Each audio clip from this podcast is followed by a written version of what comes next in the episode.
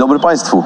Paweł Kusiak i Łukasz Wyszyński witają serdecznie na kanale Stosunki Międzynarodowe Akademii Marynarki Wojennej. Ciągle jesteśmy w Waszyngtonie z naszymi studentami, studentami cywilnymi kierunku Stosunki Międzynarodowe.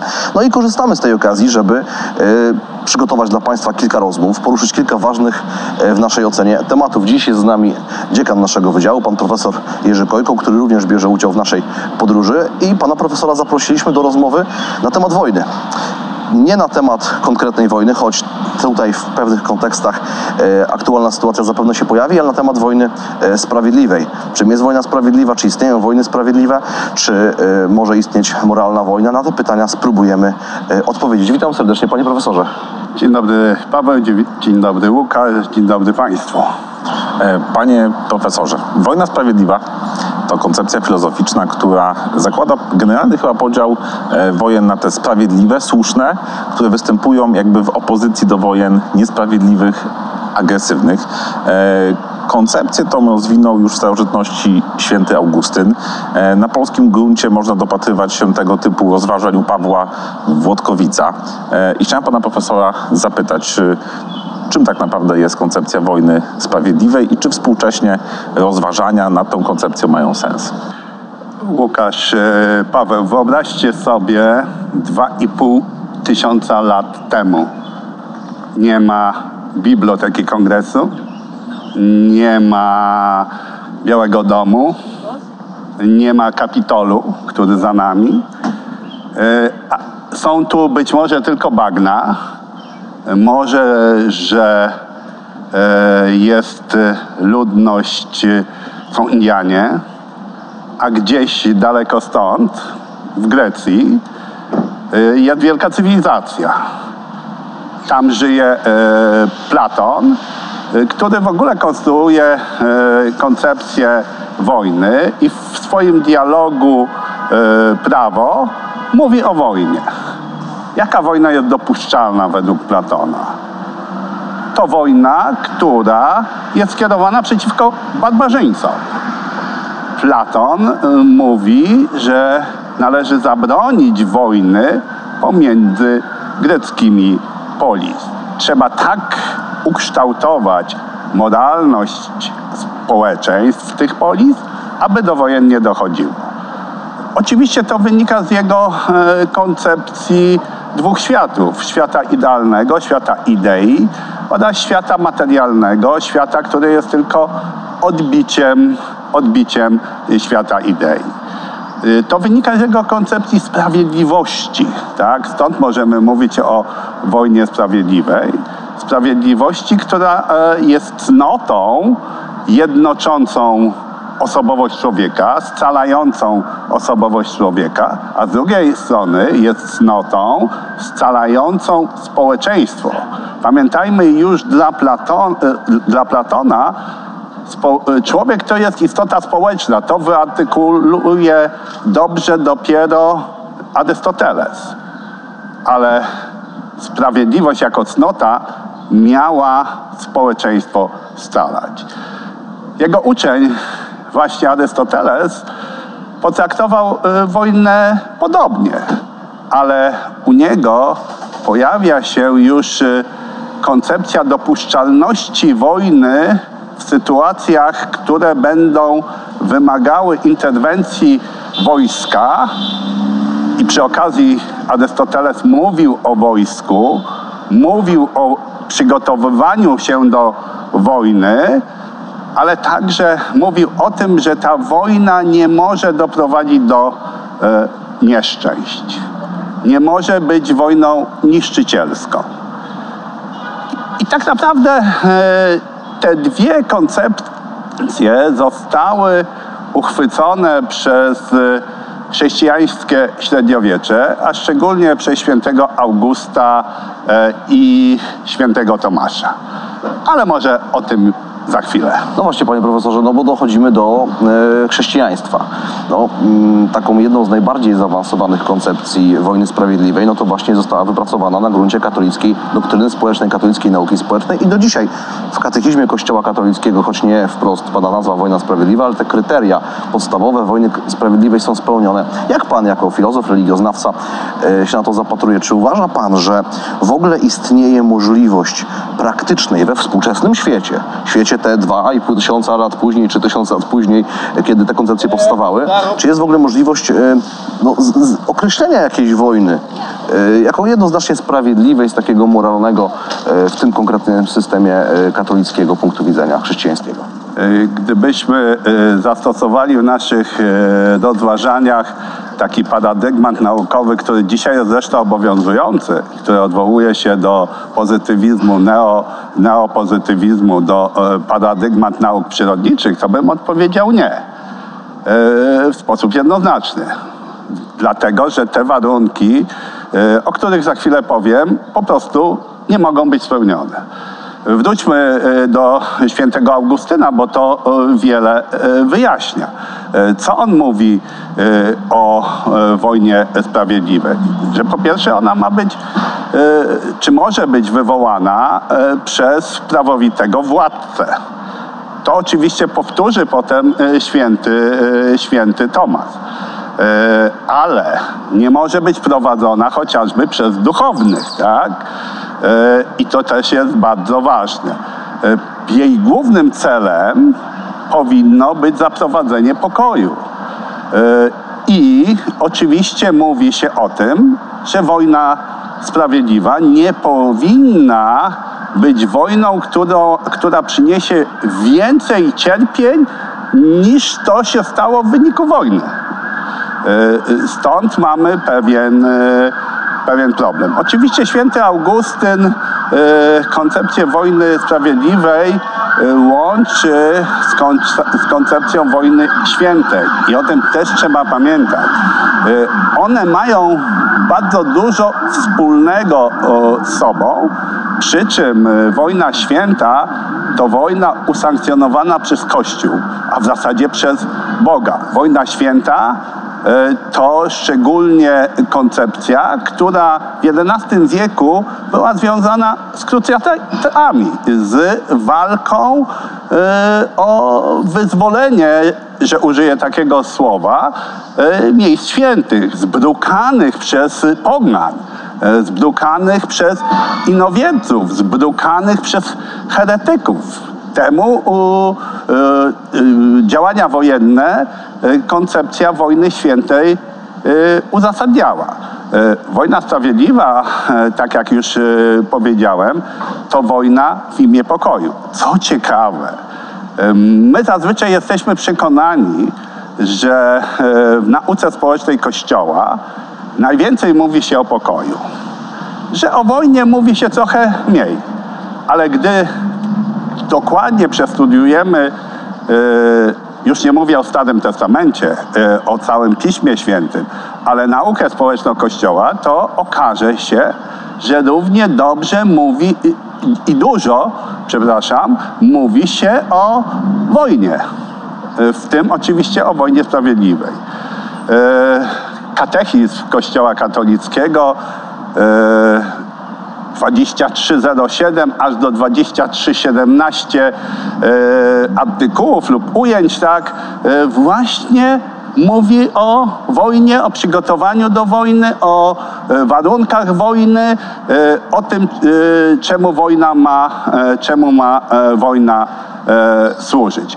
E, Czego to jest pokłosie? W zasadzie jest to pokłosie po części y, idealistycznej koncepcji Platona, bo święty Augustyn odwołuje się do Platona, ale także realistycznych y, koncepcji Arystotelesa i świętego Tomasza.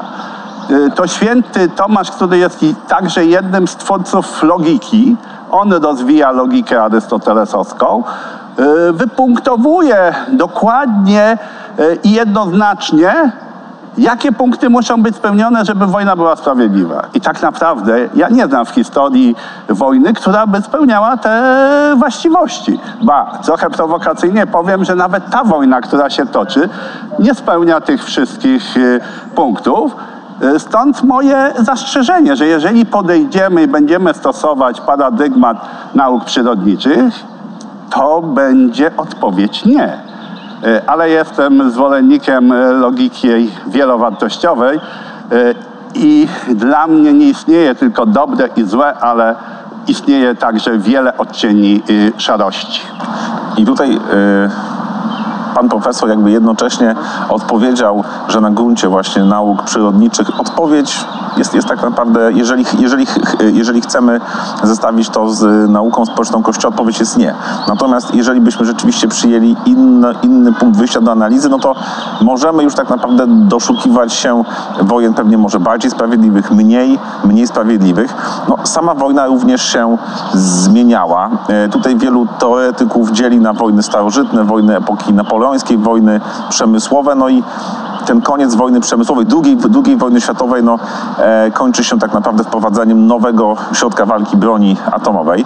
My w Akademii Marynarki Wojennej właśnie pod kierownictwem pana profesora realizujemy grant badawczy poświęcony e, użyciu tej broni, zasadności użycia, posiadania, rozwoju tej broni właśnie e, w odniesieniu do, do e, doktryny społecznej Kościoła.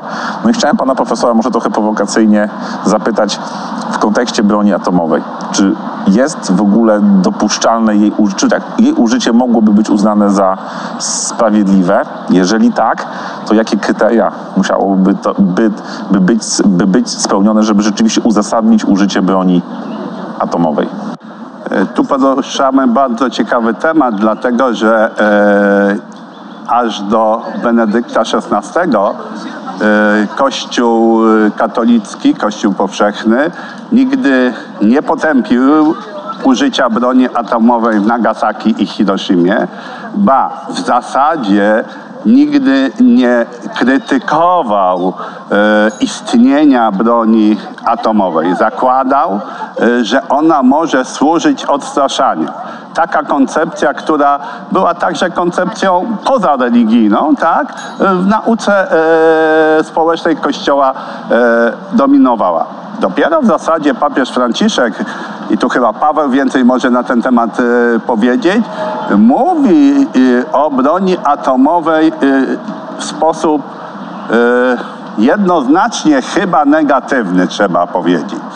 Teraz wracając do twojego, y, do twojego y, pytania. Y, no i tutaj znowu mamy pewien dylemat, bo możemy odpowiedzieć, że y, użycie broni atomowej spowodowałoby to, że jeden z punktów yy, definiujących wojnę sprawiedliwą nie zostałby spełniony. A tym punktem współcześnie jest to, że nie wolno pod żadnym pozorem używać broni siły w stosunku do ludności cywilnej. Użycie broni y, atomowej, nawet tej taktycznej, nie gwarantuje, nie gwarantuje, y, nie gwarantuje tego. Oczywiście chciałbym tutaj dodać, że hipotetycznie, gdyby taka broń, zakładam tylko w sensie taktycznym, została e, użyta, e, to prawdopodobnie e, starano by się usprawiedliwić e, odwetowe użycie e, broni atomowej, ale e, na takim samym e, poziomie. A zatem poziomie taktycznym, biorąc pod uwagę pewnie uwarunkowania ludnościowe, geograficzne i to wszystko, co się wy wydarzyło w trakcie pierwszego, pierwszego ataku, sądzę, że do obrony jest taka hipoteza, że można w pewien sposób uzasadnić odwetowe użycie tej broni atomowej, chociaż mam nadzieję, że nigdy do tego nie dojdzie. serdecznie, panie profesorze. Chciałem zapytać pana o y, Ukrainę, o wojnę, o rosyjską inwazję na Ukrainę i refleksję w tym kontekście, y, refleksja na ten temat w kontekście wojny sprawiedliwej, ale y, pośrednio pan na to odpowiedział wcześniej, więc pozwolę sobie zadać inne pytanie, bo y, stosunek papieża Franciszka do rosyjskiej inwazji na Ukrainę w Polsce jest różnie odbierany, bardzo często krytykowany, choć uważa się, że ta reakcja papieska, czy też reakcja całego Kościoła nie jest dostatecznie jednoznaczna, jednoznacznie potępiająca działanie rosyjskie, a w jakimś sensie wspierająca działanie ukraińskie. Nie będę tutaj y, dokładnie szczegółów przytaczał. Myślę, że ci, którzy się tematyką interesują, na pewno zwrócili na to uwagę. Pana chciałem zapytać, jak pan ocenia postawę y, papieża? Y, czy czy y, rozumie pan, dlaczego Franciszek tak się zachowuje? Czy, czy, może, czy może wynika to z jakichś głębszych y, refleksji w gronie Kościoła? Czy może jednak tutaj powinniśmy jednoznacznie przyjąć wszyscy postawę negatywną wobec tego zachowania? Ja sądzę, że nie możemy potępiać papieża Franciszka. Oczywiście nas, Polaków, jego zdanie o ujadaniu NATO u bram Rosji denerwuje, dziwi, zaskakuje. Ale pamiętajmy o tym, że papież jest głową Kościoła, Kościoła powszechnego. Papież, papiestwo ma i miało swoje określone cele. Papież od Jana dwudziestego trzeciego, czy papieże od Jana dwudziestego trzeciego, ich wielkim marzeniem było pojechanie do Moskwy. Moskwa miała być takimi wrotami do e, całego prawosławia. Być może w, te, w tej chwili jest odwrotnie, tak? Być może to Kijów staje się takimi wrotami. Być może papież sobie z tego jeszcze nie zdaje sprawy. Natomiast proszę pamiętać, że z, na, z nauki społecznej Kościoła e, nie wynika jednoznacznie, żeby y, możliwość jednoznacznego potępienia, y, potępienia y, Rosji. I jak źle to brzmi, tak to brzmi. Y, oczywiście możemy mówić, że papież nie ma na przykład swojego rzecznika prasowego, że papież pochodzi z Argentyny, że papież ma ukształtowany taki antyamerykański pogląd y, na świat. Ale pamiętajmy, że mamy przykłady, które pokazują podobne zachowania papieży i po siedemdziesięciu, stu pięćdziesięciu, dwustu pięćdziesięciu latach ocenia się je inaczej. Szanowni Państwo, jak usłyszeliśmy podczas naszej rozmowy, koncepcja wojny sprawiedliwej, pomimo tego, że powstała już wiele set, a pewnie nawet tysięcy lat, e, przepraszam, a nawet tysięcy lat temu, e, dzisiaj stanowi bardzo ciekawe pole analizy tego, jak wyglądają wojny, konflikty, to czy te wojny są sprawiedliwe, czy też są nie, niesprawiedliwe. Na pewno jej uzupełnieniem jest w pewnym sensie koncepcja wojny legalnej, zapisanej w, w Karcie Narodów Zjednoczonych, czyli takich, która jest przede wszystkim wojną obronną i tutaj moglibyśmy oczywiście te dwie koncepcje jeszcze porównywać, moglibyśmy zastanawiać się w kontekście tego, co mówił i o co pytał Paweł, czy wojna na Ukrainie właśnie jest legalna, czy jest sprawiedliwa. Podejrzewam, że percepcja Ukrainy i strony ro, ro, rosyjskiej byłaby tutaj zde, zdecydowanie inna. E, zachęcam Państwa do zgłębiania tego, tego tematu. E, bardzo dziękujemy naszemu dzisiejszemu e, gościowi, panu profesorowi Jerzemu Kojkołowi, dziekanowi Wydziału Nauk Humanistycznych i Społecznych Akademii Marynarki Wojennej w Gdyni, a my kontynuujemy dalej naszą podróż po Stanach Zjednoczonych. Dziękujemy, że byliście z nami. Za za zachęcamy do udostępniania materiału, komentowania i subskrybowania naszego kanału. Dziękujemy. Dziękuję. Dziękuję.